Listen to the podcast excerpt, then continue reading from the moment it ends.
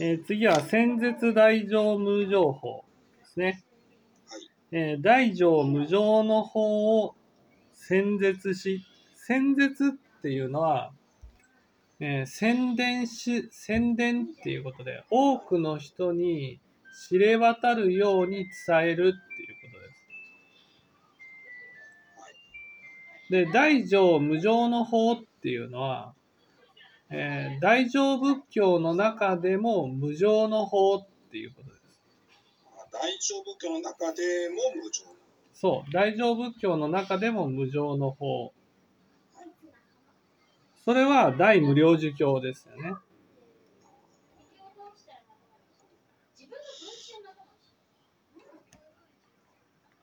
だから大無量寿経を、大無量寿経があること、そしてそれが大乗無常の法であると。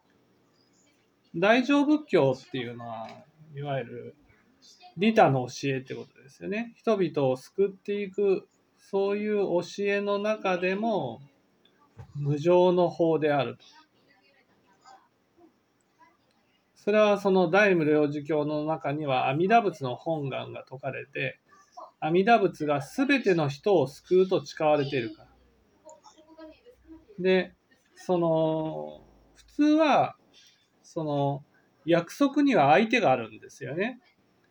えで、相手があるってことは条件があるってことなんです。こういう人を救う、こういう人を救うっていうふうに決まってるんですね。ところが、阿弥陀仏の救いだけは、その十方主情なんです。すべての人を相手にして約束をされている。これは阿弥陀仏だけなので、阿弥陀仏の本願を大乗無常の法と言われるんですね。はい。